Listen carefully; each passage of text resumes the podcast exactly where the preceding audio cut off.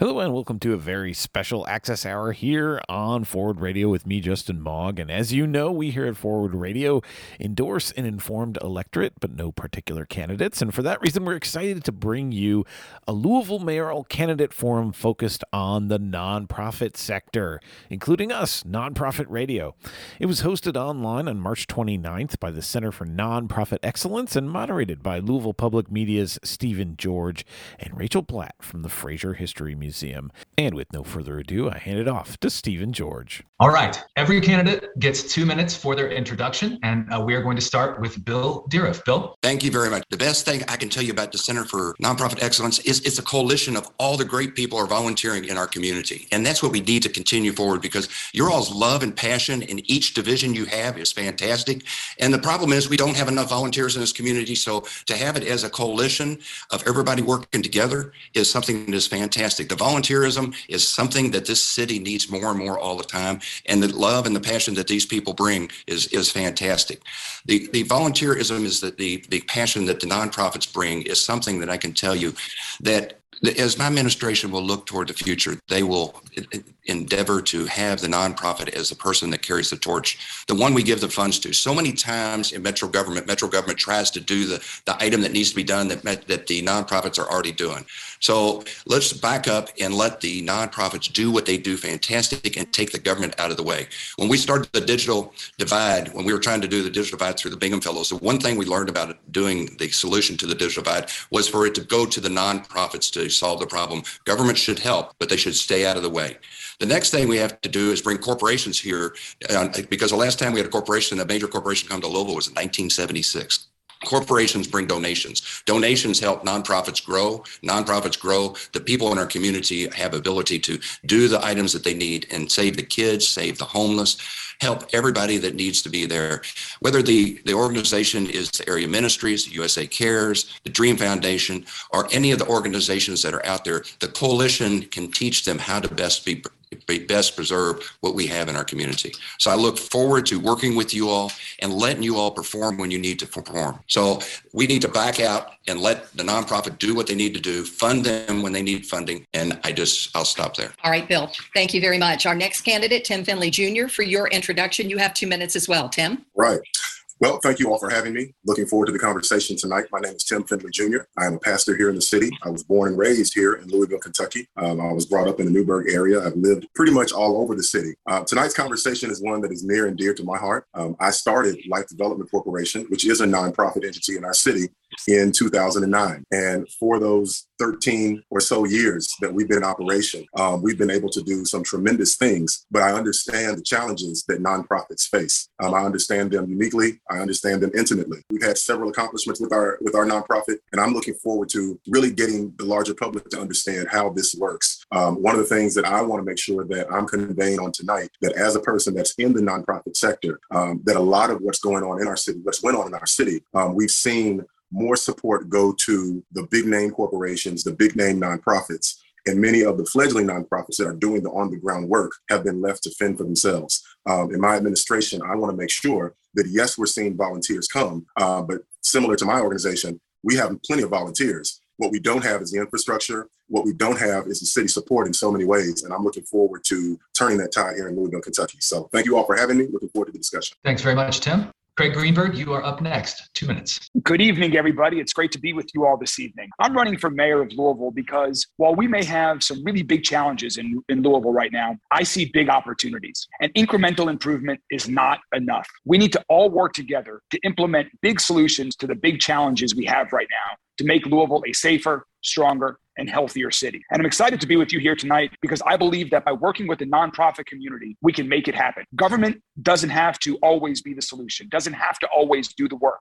They're not always the best at doing it, particularly in a city like Louisville, when we have so many great nonprofits across the wide spectrum of social services and the arts and so many different other areas. So I'm excited to collaborate with the nonprofit organizations across our city to unify Louisville, to strengthen Louisville, and to make Louisville safer. I don't think we need any more studies. We all know what the problems are. Your nonprofit organizations that you all are involved with have identified the many serious problems that we have in Louisville and have done that for many years. You also know what the solutions are. So I'm excited to collaborate where city government collaborates with nonprofits as a key part of the solution, as a key part of the solution to make Louisville safer, as a key part of the solution to address our affordable housing crisis, to improve our situation with the homeless, to improve education and make universal pre K a reality, to improve the way that we provide more mental health resources to our entire community, and to improve economic development. These are all strategies that nonprofit organizations are doing well. And so I know that together we can make Louisville a safer city, a more just city, a more vibrant city, and a healthier city. I'm excited to have the conversation with you all this evening. All right, Craig, thank you so much. Philip Molestina, you're next with two minutes. Well, thank you again for inviting me to this forum and all our candidates too. Um, I think it's a great opportunity for us to go ahead and, and, and learn more about the organization. Uh, at, at, the same time, I love the vision of the organization from look, looking to serve the big uh, nonprofits like the small ones, and uh, really excited for the for the opportunities that other nonprofits will have in this coming time. I'm running for mayor because, as I have said many times before, what I see is a big uh, lack of trust in this moment in our city, lack of trust in institutions, lack of trust with the people with city government. Uh, and that lack of trust, unfortunately, has led us to have a lot of division. So, what I'm looking for is to be able to be a, a person that can bring that trust back into the city so that the people that are looking for solutions uh, and through nonprofits, through the different things that are going on, uh, are not distracted by the divisions that are taking uh, a toll on, on someone's position. Let's focus getting back to serving the people, the needs through the organization, through the city working with nonprofits. I think there's just a great value to that. And I thank you so much for this evening and the opportunity to be part of what's going to go on. Thank you, Philip.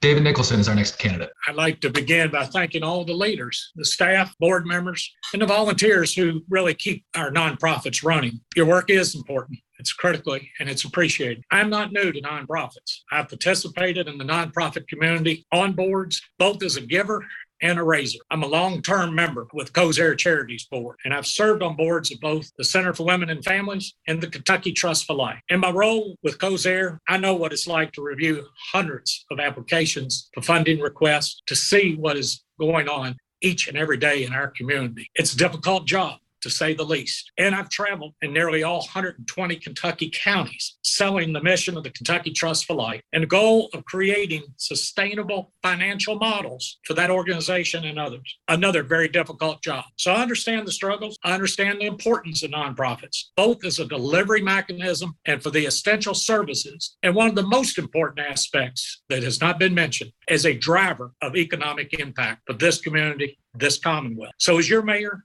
I will bring a hands on experience of nonprofit work. Thank you. All right. Thank you so much, David. We appreciate it.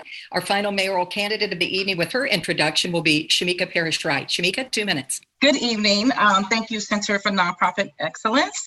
I am excited. This is my favorite mayoral forum because I've actually lived and walked and helped supported many nonprofit organizations. I've been a part of the nonprofit sector for over 25 years and over 20 years in Louisville, a part of every organization that I can be a part of, serving as a board, serving as a human relations commissioner, serving as somebody who people call on to get things done. And like many of you, I say yes because it's hard to say no when it's so much need.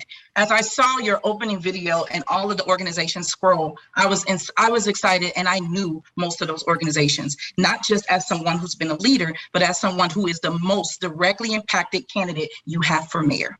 I come from a community organizer background, and you've never had that for mayor. But community organizers, activists, also make good leaders because we are closest to the problems. And we need people who are closer to the problems to be leaders in the solutions. What I want to do for you is what I've seen as I try to build, build a business in Louisville, as I've been homeless in Louisville, as my as I've gotten my four kids to graduate through Louisville, is there's too much red tape and there's too much nepotism. And there's too much too many people who say all these great things in panels and forums like this, but when it comes time to make the real decisions that impact your work and your clients and everything that you're trying to do, they forget your name. They don't take your meetings. They don't answer your calls. I'm here. The buck stops with me. And I am about change for Louisville because we need to go in a new direction. We've been doing more of the same. I'm not here to play games. I was the first to announce my intentions. None of them had to join, but they joined because it's time. It's an open seat that I am overqualified for and ready because I will be the most intentional, inclusive, intergenerational leader you have. And I'm happy to be here. We get there together. Thank you. Thank you, Shameka. And now to the question phase of our forum. Questions submitted again by our CNPE members. Tim Findley Jr., you begin with the first question on public safety, and it is this What are your specific strategies, not philosophy, to reduce the gun violence rate and its impact on Black communities in our city? My specific strategies as it relates to public safety well, number one, everything that undergirds what I'm going to do really speaks to the public safety scam and how oftentimes we are throwing money at things that don't work. What I want to do is, and I was the first to bring this to the, uh, the attention of, America, of the Louisville, Louisville people, um, is really bring together the universal basic income, deal with the wealth gap, deal with the um, fair free TARC um, initiative. These are things that I want to deal with because we've got to look at root causes. I don't want to simply throw money at the police department. I want to make sure that nonprofits are fully funded. I want to make sure that nonprofits are looked at as part of infrastructure in Louisville. I believe that if our nonprofit sector has what they need to not only survive but to thrive, they're already um, offering the essential services. I want to make sure that community community centers are um, open and ready to go. As we've all talked about, the living room, bringing that back. It was shut down because of budgetary issues. I want to make sure that I'm fully investing in youth programs that are in churches, in nonprofits, and making sure, just like the church that I pastor, where we have so many kids that come through those doors that we're servicing, families that we're servicing, but we're doing so without any sort of governmental help. Um, and it's so competitive in terms of grants and things of that nature. I want to make sure that the, the, the businesses that are on the ground, the churches that are doing the work, the nonprofits that are so involved in the community are being resourced, that are uh, in, individuals that are, are giving their time and volunteering every single day. I want to make sure that we have we're about of time. Oh, there, I didn't see the yellow dot. we're about of time. Thank you very much, Tim. Thank you. Uh, Craig Greenberg, um, same question to you. Thanks. I think uh, making Louisville a safer city and reducing and ending the senseless gun violence is the number one priority as mayor for our entire community. I have a comprehensive all in plan to address our public safety crisis and make Louisville safer that has four components. The first is stopping the violence with immediate short term intervention, proven strategies that have worked in other cities. Next, the fully staff and fully fund the community oriented police force, a police department that I believe we should strive to have the best in the country, the most trained, trusted, and transparent police department in America. To build safer and community and healthy, sorry, to build safer, cleaner, and healthier community spaces. And finally, the fourth prong is where I think we can work with nonprofit organizations the best to address the root causes of crime and poverty and to increase hope and opportunity for every person in Louisville, regardless of where they live, regardless of their neighborhood, regardless of their personal and professional experiences or age. We can uh, build on the Summer Works program, making that year round. We can address addiction issues, mental health challenges. We can establish a volunteer corps and build more affordable housing. These are all important solutions to address the root causes of crime, and we absolutely must do them in partnership with the great nonprofit organizations across the city that are already doing this important work. Thank you, Craig. Uh, Philip Molestina, you are up next. Same question. The issue that I know there's a lot of things that, are, that revolve around uh, this such important topic. That's probably the number one thing that as candidates we've been um, talking about, people have been asking about, and I know that all the solutions that we've talked about are wonderful. But as I said at the beginning of the introduction, the biggest thing that you have to really put back together is the trust issue that you have right now. Uh, the uh, we've always seen that there's been a crisis with the, the, community not trusting the police, especially in communities that are, that are oppressed and have or issues. And then we've added to that the trust that the that the police officers have with their own uh, commanders. So we're in a very tough situation, in my opinion. So what's very important is to try to to do the first thing is, is keep the focus on that and bring first of all the communication. Uh, I have talked with several uh, pastors, especially that are in their communities, the pastors uh, lead houses of faith that know the people, know, know what's going on in the communities. And one thing that I was very surprised is the, the lack of communication that they have with the police. The, the fact that they don't hear about it, obviously, until the situation goes on. So it may seem like a trivial, small thing, but I think if, if through the precincts that we have in, in the city, through the commanders that are there, and there's a focus of trying to get to the to have this communication, this, to, to bring up something specific that you can go ahead and, and talk with and inform as one pastor told me, he said, we don't know anything. We we try to talk, sometimes we don't. And that again, it may seem like something small, but it's a start. And then the next thing with that is is working. We're, we're at time, Philip. Okay, Thank you very much.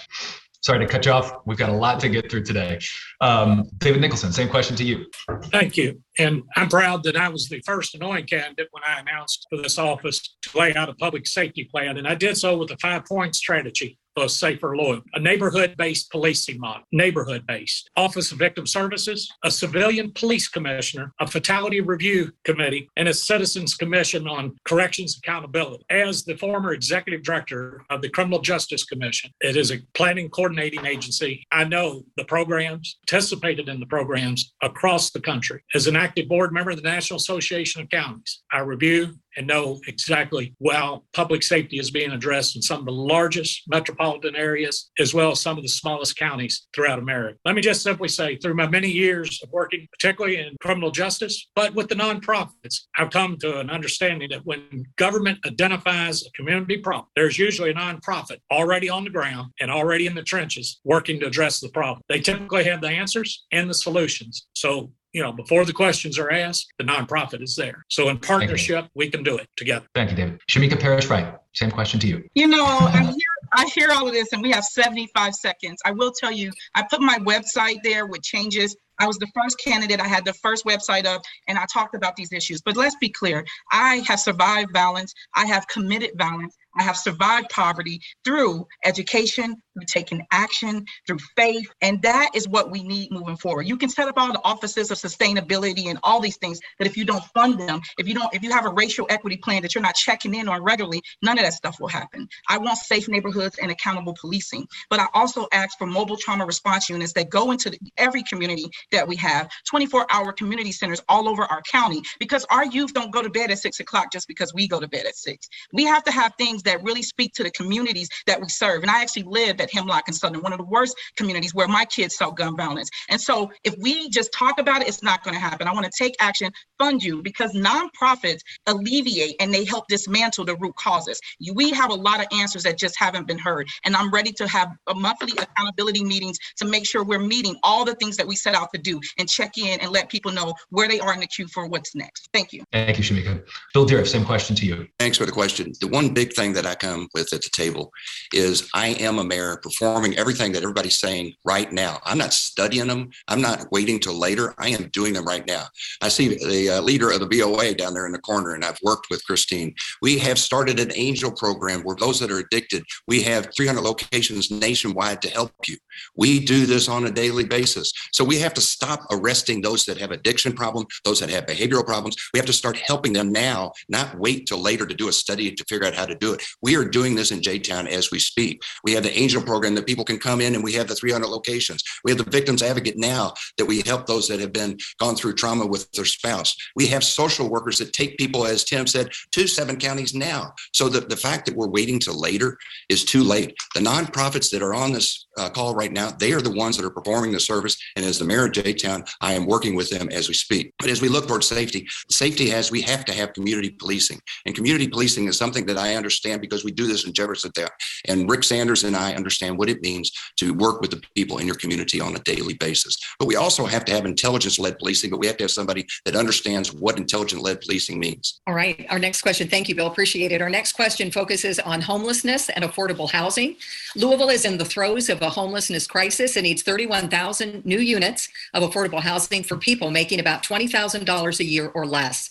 What is your plan to develop more affordable housing throughout Louisville in order to reduce homelessness? We will start with Craig Greenberg for this answer, and you have 75 seconds. Craig? Thanks, Rachel. Addressing the homeless, uh, sorry, addressing the homeless and affordable housing crisis is definitely one of the key priorities of mine and of our community. As you mentioned, 30,000 units short. When I announced I was running for mayor, I announced that I would build 15,000 new affordable homes across our entire city during my first term as mayor. That is a doable, important goal working with, in particular, the nonprofit community and other developers around the city, we can do this. We can do this by leveraging funds. We have a once in a lifetime opportunity right now to leverage nearly $400 million from the federal government under the American Rescue Plan to build not all of it, but a significant chunk of that can, should, and must go towards affordable housing so that people at all income levels can have a safe, secure, and affordable home. That is the foundation for health. That is the foundation for safety. That is the foundation for quality education. And so affordable housing is quickly. And we can't put it all in one area of the city.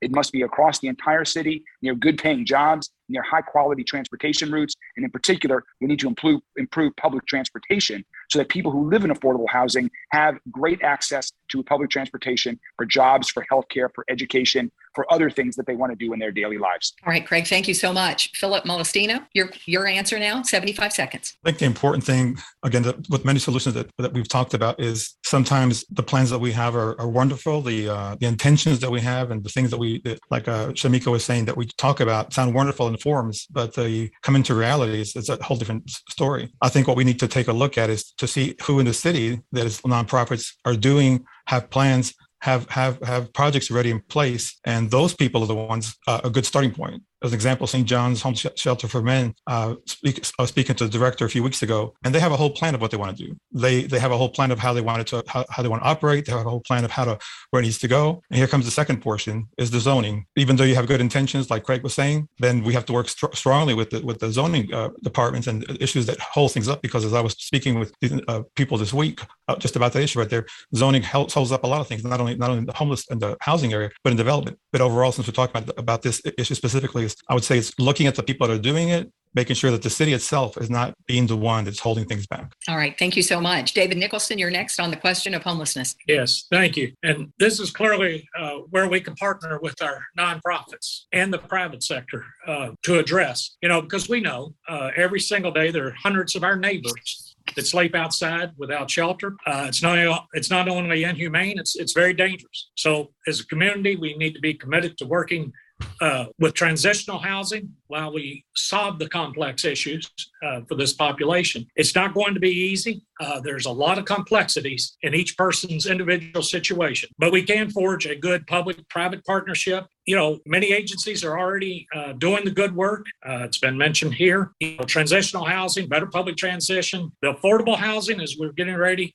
I know firsthand, having worked under late Dave Armstrong, putting affordable housing next to jobs at Riverport. That's a model. It was a successful model. But we need to think boldly. Let's let's think about a mobile urban rest stop. No one's ever thought about that. About a mobile urban rest stop where the individuals or families can take showers and have access to some clean restrooms, laundry facilities, intervention, mental health services. So I'll David, stop there. Okay, I was going to say thank you for stopping before I had to wrap you right there. I appreciate it. Shameka Parrish Wright, you're next. All right. So not only have I survived homelessness, I did it through a series of successful transitions through programming, through um, Homeless Coalition, which of, of, which I am a board member, through Wayside, through a lot of agencies and organizations that are doing good work. We have to rehab what we can. There are a lot of buildings that can be rehabbed, repurposed, affordable housing in every zip code with a pathway to home ownership. People in J-Town to Shively to Portland are in danger of being homeless due to slumlords, due to um, utility rate increases, due to fluctuating rent prices. Those people are, are, are going to be in even more trouble because if you've already been homeless, you know how to navigate. If you haven't been homeless before, it's a hell of a journey. Expand what is working, repurpose, like I said, use buildings and hotels, work with um, all the shelters, expand things like Hope Village, which is doing amazing work, um, work with direct and mutual aid, continuum of care, making appointments of people to these zoning boards and commissions that would actually deal with it and get the things done that we need. We need a tenants union, unit community building agreement so that people don't just build over and, and, and cause more gentrification. We need um, homelessness to be addressed by every sector that it can be. And I plan to bring that. Thank you. All right, Shameka, thank you so much. Bill Dieruf. Thank you. The first thing we need to is empower the coalition of the nonprofit to be able to do what they need to do. That is what, because homelessness, as you all realize, is not just one category. There's anywhere from the vets to the addicted to the people that have lost their jobs, and people that have spouse abuse, to people that have behavioral problems. So we have to let the, the, the coalition work to help the people that are homeless. The next thing we need to do is take $100 million of this ARP money and make a difference in this community. We have to build a attainable housing for the people so they have a place to go live and a place to gain wealth in the future. Let's build something that they own, something that they will grow in and be a better uh, have a better wealth ability in the future of our community. As we look toward homelessness, let's look to how we bring them in the future to be a part of our community. As we put them around the community, we the one thing I've seen as a mayor, sometimes we're building attainable housing in areas that do not have services. There's one out Billtown Road in J-Town that is way out Billtown Road. There's no bus service, there's no uh, grocery store, there's nothing out there for these people to be able to go to. So as we look to the future, how we build, we want to make sure it's a place that people have the services they can get to and that, that they can gain wealth in the future. All right, Bill. Thank you so much. Tim Findley Jr., you're the last one to answer this question. Well, um, I think as many of the questions will come, you'll find out that many of us really agree with one another. A lot of the things we're going to say are going to sound very familiar. So I won't go down that road because I do believe everything that people have, have shared already that that is the way to go. But the thing that I am very adamant about, um, earlier today, I met with the Homeless Coalition, my second meeting. I'm going to say to you what I said to them that the first thing that I'm going to do day one is I'm going to reorganize uh, metro government. Specifically, I'm going to take codes and regulations, that department, and bring that under public safety. The reason why I'm going to do that, public safety and community health, is because so much of what we need in Louisville, we overregulate. We have absentee landlords from out of state, and somebody's got to go after that. There's there's a lot of things that we need to build. There are several things we need to just say. If you if you own a property and you're out of town, you either need to fix it up or you're going to go bankrupt because my administration is going to fee you until you go bankrupt or you fix up that property. I believe that we can we can build 15,000 houses, but the question is, where will those houses be? We also have to understand this Louisville is the fifth most segregated city in America. There's a reason for that because many communities don't want affordable housing in their community. We need a mayor that's going to stand up, is going to negotiate with city council and say, we cannot allow racism to continue to keep us segregated. This is not just a question of business plan of building houses, but we have a much bigger issue. We just saw a news report. i Got to wrap you up here, Tim. Councilman, Councilman Piagentini, who didn't want it in his district. We've got to go after that. We've got to make sure people have housing everywhere. Sorry. Okay. You, Tim. Don't make me come after you, Tim. All right. Thank you, Tim. Um, Matt, our next question, um, and Philip Molestina will start us off here. Um, following the murders of Breonna Taylor and David McAtee, Black leaders and others came together to develop a collective response and create a path forward for Louisville. The path forward lays out a holistic approach to what Black communities need for systemic restructuring. How do you plan to incorporate these multidimensional strategies into your administration? Philip, uh, 75 seconds. I think I think uh, Pastor T- Findley was right on the dot with what we're really really at. I think that uh, what is what we fail to see is just how the issue of racism is still very very permeated in our in, in our city, and what we need to do is again is we have all these different things that we want to try to do and plans which are which are fine but the the issue of, of what's happening with with uh, you know the, the population and the, the way things are, are going on is where the, the problems come from. Uh, the institutions that are that are supposed to ha- handle those issues are not uh, where they need to be at. Uh, i think it's being transparent with how the people that we're saying that's in charge of taking care of these different things that we're putting in place. Uh, I, I, think that's the part where, where has to be some tough decisions made. I think a lot of times, I think uh, Shameka Parrish just mentioned a while ago, a lot of these things that have just been there for a long time of uh, having people and organizations and, and just having things done the way that's done. I think that's where the, the issue has a lot of a lot of things has has uh, has a change change has to happen, but it comes from confronting things that have been established, and that's going to take a, a, very different perspective than what's been going on in this this past uh, times of administration we had in the city. Thank you, Phil. David Nicholson. Thank you. Yes, no question that racism is alive. You know, I will tell you that one of my first goals once I was elected circuit court clerk was to ensure that our staff was diversified uh, with over 300 plus employees. I created an action plan and executed that plan. We held ourselves accountable to that action plan. And because of that, I've always said and believe strongly is what gets measured is what gets done. So I'm proud to say today that our office, uh, including the management team, is one of the most diverse government offices in the state. You have to have an action plan in place that reflects this commitment, and outcomes should be measured. So any plan for inclusion diversity uh, has to include uh, every uh, staff member, board members, vendors. It's about transparency and accountability. That's how you address it is, is being transparent and accountable to each and every citizen. Thank you. Thank you, David. Shameka Parrish Wright. I will be the most intentional, intercultural, intersectional, intergenerational mayor that we can be because I've seen what happens when we're not. I want Louisville be, to be sustainable and successful. And Black people are not asking for revenge. And I can't speak for every Black person, but they're not asking for revenge. We're asking for accountability. We're asking for fairness. We're asking for equal equal opportunity. And to be sustainable and successful, we got a lot of things to dismantle and deal with in Louisville. And I'm willing to deal with that. But one of the biggest things we have is what I call the VGGs. We have gangs, we have gaps in services, and we have gatekeepers who stand in the way from the diversity that we're all talking about. It, it all sounds good here, but what plays out is who you know, what your name is, who your family is, and if you're connected to certain people, is how you get things done. That has to be broken up. I'm trying to be cleanest slate that we have moving forward. And the way that you do that is making sure you're bringing everybody to the table. Nobody, black or other, are, is asking to be treated special. We're asking to to be included and we have to break up some of the things that we've repeated over and over again. If you don't have a leader that's willing to do that down and from the bottom up, we're not going to see the changes that we want. And that's, I'll end with that. Thank you. Thank you, Shameka. Bill Dieruf. First thing we have to do is admit that the Black community has been very, very underserved. And in order to move it, the needle forward, we have to be able to be equitable when we start serving for the future. The one thing we've done in Jeffersontown, I've done as mayor, is the first thing you have to look is inward. Is inward, we took and we started a DE and I group. I didn't start it from management or myself. I didn't tell them what to do. I started, had the employees or the ones that looked at our inward, what our HR book, how we did applications, and they looked at what the inward part of the city needed to change to make sure we were more equitable for all all people.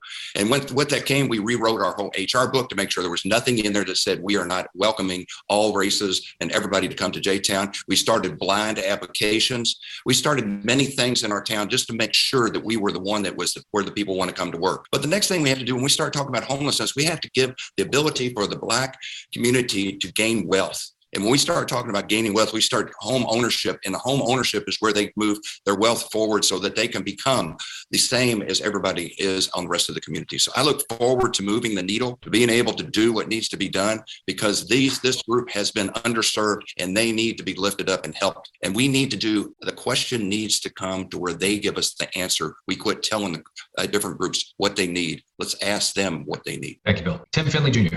Well, just to recenter us, the question, original question was about the path forward. The path forward, myself, along with Shameka Parrish Wright, we were on the call. We are original signers. It was our brains that were picked to put that path document together. So, what will I do? I've already done. We've given you the path forward. What we don't need to do is try to speculate on what we will do further and not address what's already on the books. And I'll end it by saying this the person that spearheaded that, Sadiqa Reynolds, endorsed me. Thank you, Tim. Craig Greenberg. I think the path forward is a very important document, one that has a lot of great concepts for, again, it's, it's one of those places where there are the solutions that we need to enact now. It's an opportunity to unify the city. There were people across the entire city that signed it. Tim mentioned he was one of them. There were people from across the community that did that. And it's a, we have this once in a lifetime opportunity now to implement these solutions. Let's start with education. Let's make universal pre-K a reality in Louisville. Let's improve workforce training and give people new, new um, opportunities to learn new skills so that they can have good career path jobs regardless of where they live. And let's invest in our HBCU, Simmons College. As I've said to Dr. Cosby, let's make West Louisville a college town, a Simmons College town. There's a great opportunity to do that right now. In terms of housing, I support the property tax freeze that's been implemented last year by the state legislature so that homeowners in West Louisville will not pay more property taxes with infrastructure to support the Louisville Community Grocery, in public safety, to have a police force to reflect the community that it serves. And we need more Black led institutions. Our, our city needs to, when we are investing this federal money, we need to invest it in small businesses, in Black owned businesses. We need to support the development of more Black led foundations and Black led banks. As mayor, I'll work with people across the community to make this happen. Thank you. All right. Our next question deals with food and food security. How would you leverage direct spending, economic development, and the expertise and community trust of the nonprofits that have been doing this work for years to ensure that West End residents have easy access to healthy foods. David Nicholson, we'll start with you. Thank you. That is uh, by far one of the highest uh, priorities that has to be addressed. And again, it will take both the public and private partnership uh, to work with national chains as well as local chains to ensure that they bring their stores to all segments of our community, but particularly that underserved, to think that we allowed a national chain to close their store on, on Second Street, right where 11 senior citizen complexes and, and housing units that should have never occurred. There are incentives. There are ensuring the public safety of these stores. That there, there will be timely uh, response if called upon for public safety. But again, as we do our bus routes, as we look at putting some destination opportunities, uh, particularly in, in the western part of the community, that those opportunities do have and are not food deserts, but have the same access to the food, fast food opportunities that every zip code throughout our community enjoys. So Right. again, it's it's about incentives and partnerships, and again, that's where the nonprofits and the public have to come together. All right, David, thank you so much. Shameka Parrish Wright? All right, ready and off mute. So I lived in the West End. I lived in the food deserts. I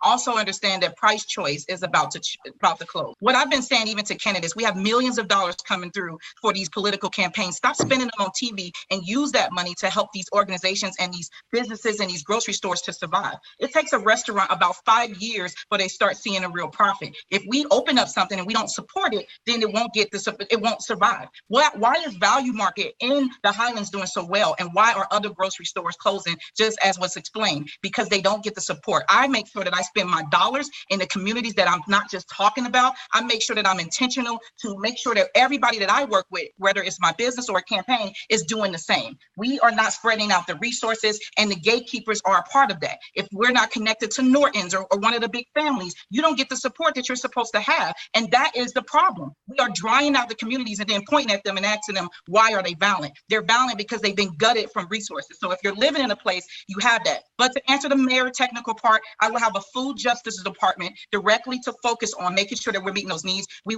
they will be a part of those monthly accountability meetings so that we make sure that what's working, we'll support. What isn't working, we will get rid of. Thank you. Thank you, Shameka. Appreciate it. Bill Dieruf. The, the one thing we have to look at is when we start talking about bringing a retail store to an area, we have to realize that it's a business that somebody else is trying to make a profit. When you start doing that, you look into what, how do we get them to come? How do we get them to be a part of the community? It's called PPP, partnership with the, the public entity with the government entity. We put the two together. One way would be the, the government actually buys the building, supplies the building, and that way they don't have that uh, to that that to, un, to undo to pay for. Also, they don't have to pay for the insurance on the building. They don't have to build a building, so that the government can have the building, own the building, and provide the service that they can come in and bring the grocery store in. Through the partnership, they don't have to have the return on investment they have every place else. The other thing we look at is how do we do with Zoom right now? How do we do digital connection for all the people in the neighborhoods that need to be served so they can order online and be delivered to their house? We have to be, we do that in other neighborhoods around the county. Why can't we do that in the underserved neighborhoods? And the first thing we have to do is with the Bingham Fellows that I was involved in, we had the digital connection. So we are involved in bringing the digital connections for those that are underserved and have the, the computers that they need to order the product by and have the delivery to the house of what they need. That way we don't need the building, but we can actually get the service to the people as they need to be provided. All right. Thank you very much. Tim Findley Jr. The city uh, this administration has not been transparent. Um, it's not been open and honest. Uh, there have been several announcements regarding the uh, grocery store coming to the West End. I've talked with Butch Mosby, um, who came in second place, so to speak, for um, the funding for the allocations for that. Um, I read the emails that the city sent to him. They have not been honest. It has not been integrity uh, in any way, shape, or form. What we have to do is get out of the way. There are so many initiatives that are started that have the infrastructure, uh, that may have the idea, and the city gets on TV, the administration, this administration gets on television and says one thing and does something else. I believe that if we're going to see food justice, if we're going to see a grocery store in the West End, we do not depend on big chains to come into the West End.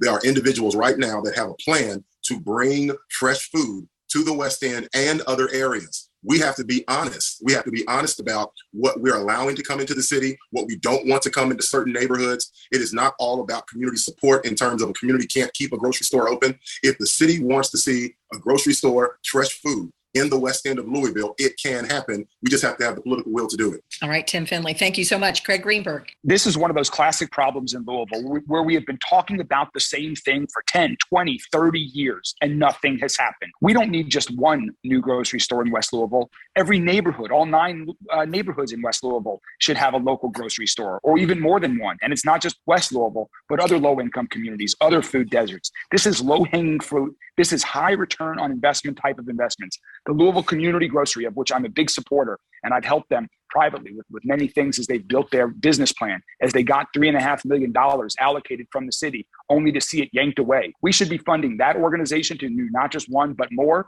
We should be forward um, supporting the local uh, grocery store that Tim just mentioned that Butch Mosby owns. We should be doing all of them because there's need for more than just one. This is a great opportunity to invest in local businesses to provide people with affordable, fresh, healthy food. If we're going to make Louisville a healthy city, we need to have accessibility to more community grocery stores that are local businesses. And I will make this happen as mayor, working with the great organizations like Louisville Community Grocery that are already functioning in Louisville. All right. Our final person to answer this question, Philip Molestina.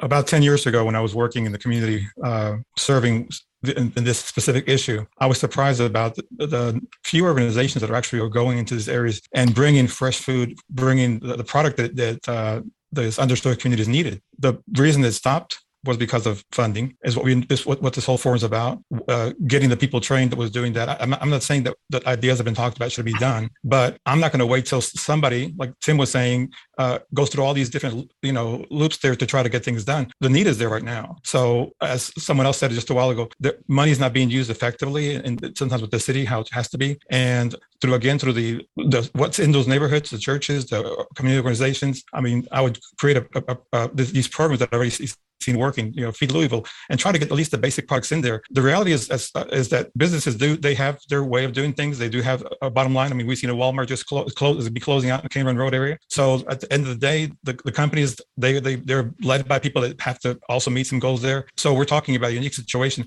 I think that the things we talked about are, are correct there but I think we need to have the focus on just getting the problem resolved quickly. Thank you. This question focuses on mental health. And just a quick reminder 75 seconds uh, per answer. How will your administration address the growing need for accessible, affordable mental health services in our community? We will start with you, Shameka Parrish Wright. Thank you. We have an abundance of service providers who need different levels of support to be successful. Some need access to be able to receive the medical um, benefits that um, clients have or potential clients may have. Some need to be connected to the bigger entities that can outsource work to them. I want to support those who are already providing services, especially those who provide services to Black and minority clients. My own daughters, who are all in their 20s, tell me they want to see a mental health um, provider that looks like them and that it's harder to access. I think that as Metro government, we should have a department that helps make sure that we're connecting and we're doing warm handoffs. We have a, um, a, a great deal of nonprofit organizations and medical providers who just are not getting those contracts. I want to make sure that we're doing that and making sure that they're meeting all the needs that they can and that every community knows the number to call. There was a gentleman that set up um, 311, one call to City Hall. We need that. When I talk about dealing with the red tape, it's also about our mental health services and access to it. And the big elephant in the room is we have a transportation issue across our city, across our county. But pan- the p- pandemic showed us that we can use telehealth and other services. We just need to diversify. Thank you.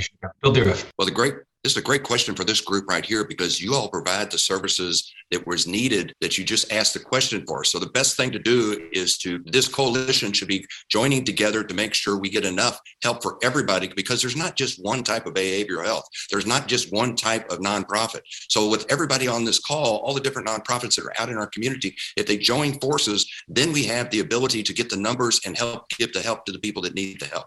So I would say the best thing we can do is Center for Nonprofit Excellence in organize these groups, which they do, help train the groups, which they do, to provide what needs to be done. Because the people that are a part of this group right now are the people that are the best professionals that can provide the services and get Metro out of the way. Let you all do what you all do best and get government out of the way for the future. Thank you, Bill. Tim Findley Jr. Yeah, I mean, again, I think it's important that we ensure that everyone in the community has access to a well trained, certified mental health professional. The way that that happens is that we've got to stop funneling resources uh, to the big name um, brands and organizations. We have so many, so many mental health providers on the ground doing work. Um, I work with many of them. I have them on my team. I have them in my church. We've got to make sure that they are uh, receiving the kind of help, receiving the kind of resources to expand their reach into the community. One of the things that I appreciate about the governor, he said he's making a commitment to ensure that every black person in Kentucky has health insurance, but insurance must be adequate. We have to make sure that those barriers are removed. I agree with Shameka completely.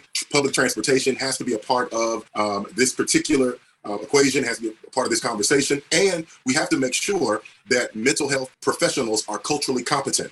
Because if you have a mental health professional that is not culturally competent, people will go there and then they won't come back because they feel like they're not making inroads and connections. So it's not enough just to have a bunch of mental health professionals. I used to sit on the board for seven counties. We have to make sure that they're culturally competent and the government, my, the local administration, has to have inroads with this particular community wherever we may go. Thank you, Tim. Craig Greenberg. When we talk about having a safer, stronger, and healthier Louisville, providing better mental health resources is an absolutely critical component of a healthier Louisville. And as others have said tonight, working with nonprofit organizations is the way to do this. so whether it's working with larger organizations like seven counties or smaller ones that have been mentioned, that is absolutely critical. Better mental health resources for people across the entire city is a key part of our public safety solution. We need to be providing more mental health resources to people before they might commit a crime. And then for those who may have committed a crime, we need as a city to better provide mental resources, mental health resources to people who are in jail. But let's use mental health resources and mental health professionals to help prevent crime. Programs like bringing back the living room and funding that, or other programs that can provide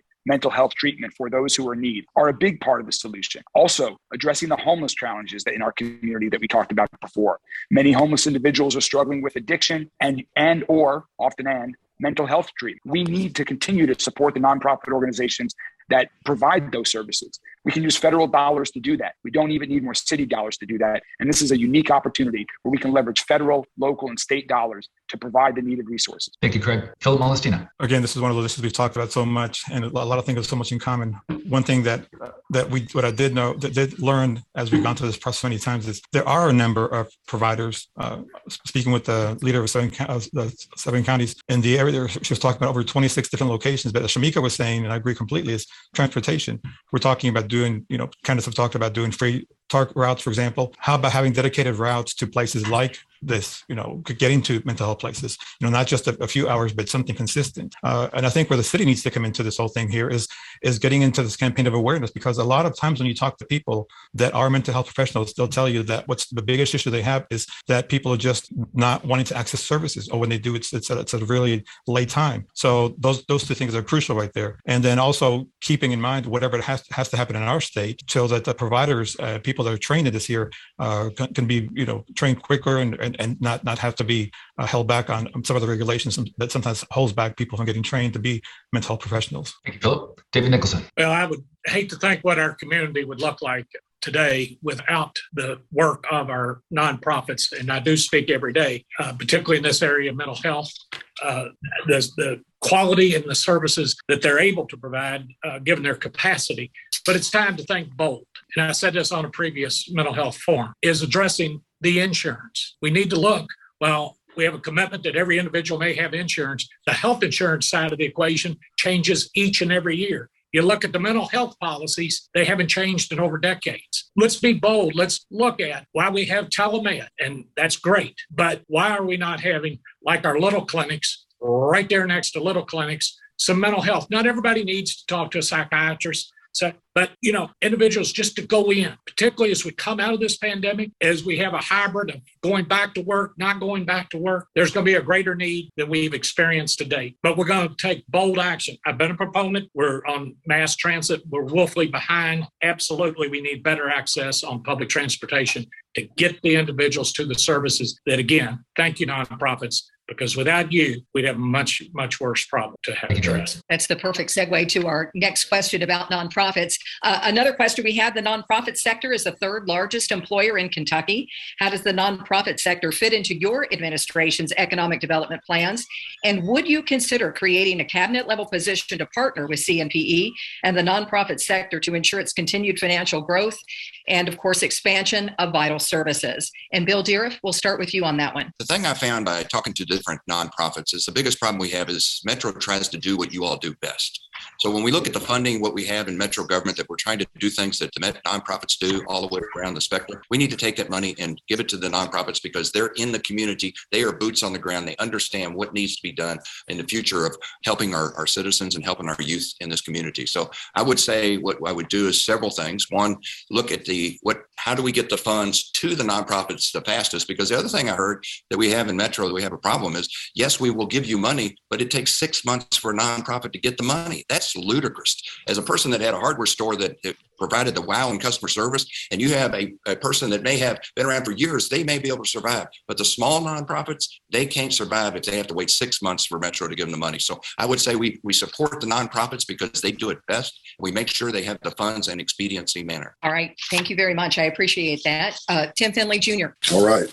Well, again, as a current nonprofit president, one that has, again, started my nonprofit in 2009, but I can tell you what I've run into um, is that there is so much red tape when you talk about reimbursement you know, in terms of grants. And you talk about um, one of the things that Louisville's MO, that I believe the MO has been, is to engage with nonprofits, learn what they're doing, and then offer competing services. That's something that we have to stop. Um, I would absolutely 100% agree in having someone in my administration, a department to work with not only the Center for Nonprofit Excellence, but other nonprofit leaders. Because again, nonprofits are dependent upon uh, the public sector for funding. The government is dependent on nonprofit sector to provide services to its constituents. So again, I said this earlier, nonprofits really should be looked at as infrastructure because they're doing the work, they're making sure um, from a ground level that things in the city, many of the services are happening. So in my administration, the nonprofit sector will be included in an infrastructure budget and we will work directly with you. Why? Because I started a nonprofit. I know what it takes. I'm dealing with it right now.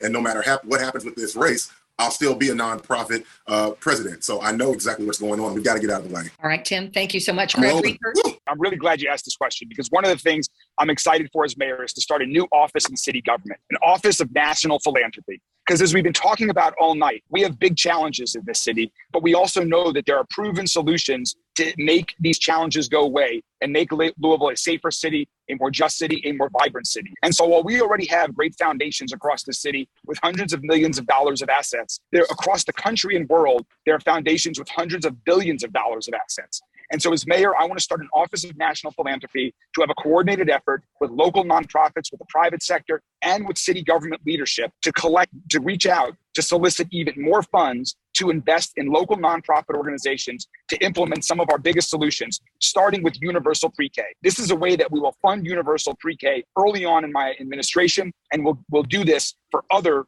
big projects as well that will make a meaningful, positive difference in the future of All right, Craig. Thank you so much. So, David Nicholson, you're next. Thank you. I simply say a mayor who does not completely understand the value and the role of nonprofits in our community oftentimes becomes a you know a talker, not a listener. A mayor with nonprofit experience who understands the role and the value of nonprofits and has participated in the nonprofit community often is a good listener. You know, nonprofits are a very valuable player in our local and state economy. Again, the economic impact. And if my memory serves me correctly, uh, the economic impact is that every dollar spent through a nonprofit uh, is about two and a half times. The money begins to turn over and over. Uh, the local economy, far reaching benefits, several factors involved. You know, the jobs that nonprofits create, goods, services that nonprofits consume, employee payroll taxes, construction projects, employee spending, and certainly employee property taxes. These are critical. Uh, so I would say that absolutely they will have a seat in my administration. Uh, we are badly needed, especially to raise up the younger, smaller nonprofits. And I'm proud of my work on the Kosair Charities Board to develop the Kosair Charities Leadership Development Institute at Spalding University to lift up all nonprofits, but particularly the younger, smaller nonprofits. Thank Right. you, and I will be transitioning.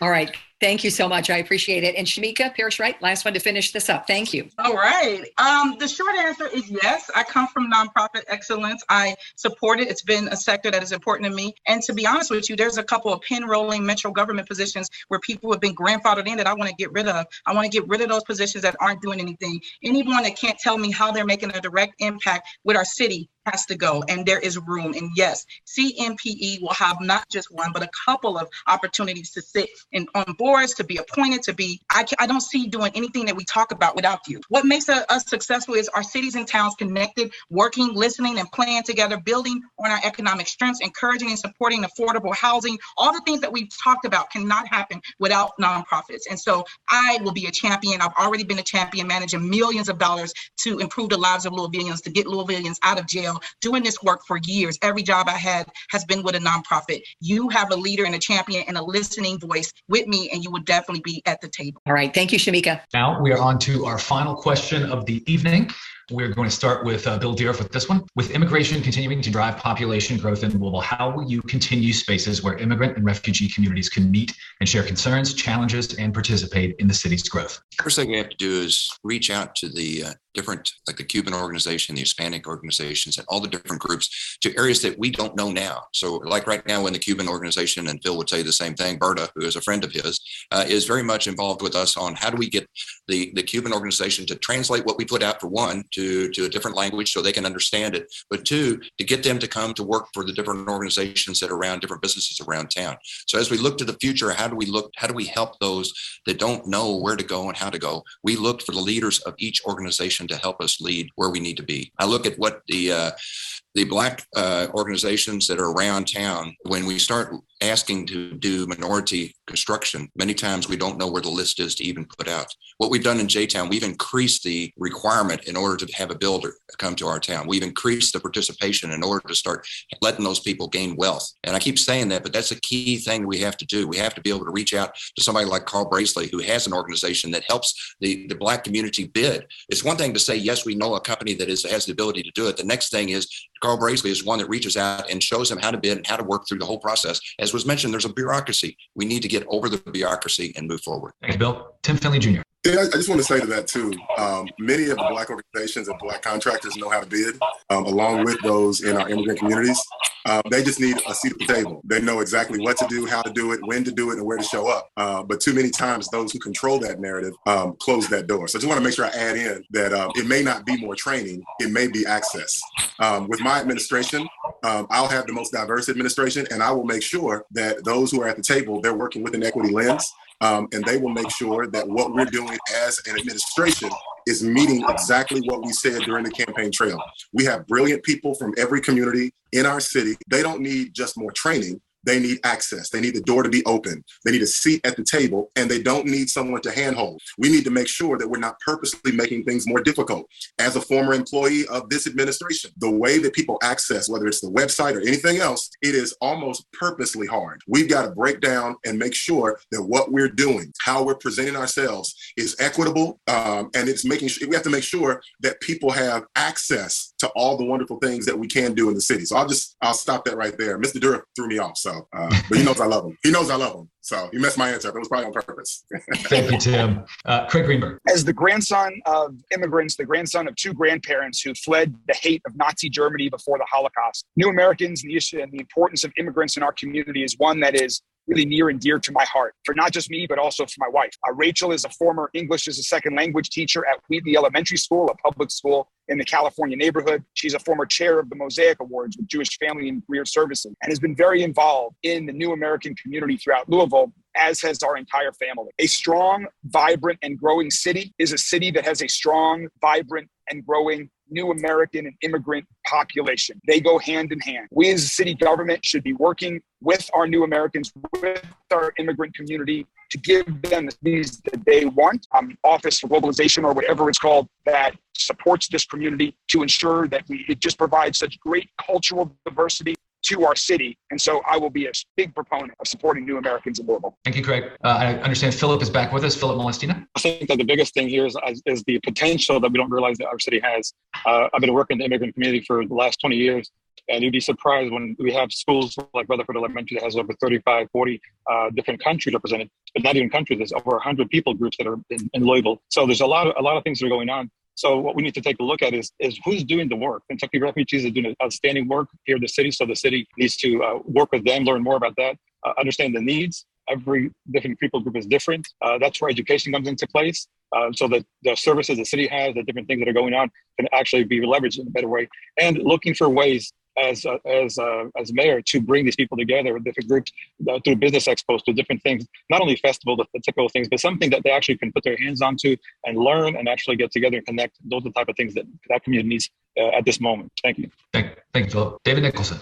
Yes, thank you. One of my very first jobs out of law school was working at Americana Apartments and being involved with our Catholic Charities community. Again, an excellent nonprofit. Uh, and as the elected circuit court clerk for the last 16 years, I have worked in ensuring that up until January of this year, I was responsible for the issuing and processing the driver's license and ID cards, that the written test and the test for driver's license had the necessary languages as we welcome so many into our community, the international community. I believe that we are well placed and have been well placed to receive uh, residents from all around the world. And I will continue to strengthen and build that uh, cabinet position that Metro government has had to ensure that the services and the opportunities are available uh, to those constituents uh, as, as well as all residents. But I have that experience and, and have met many times over with the different international communities throughout Louisville Metro. Thank you. Thank you, David.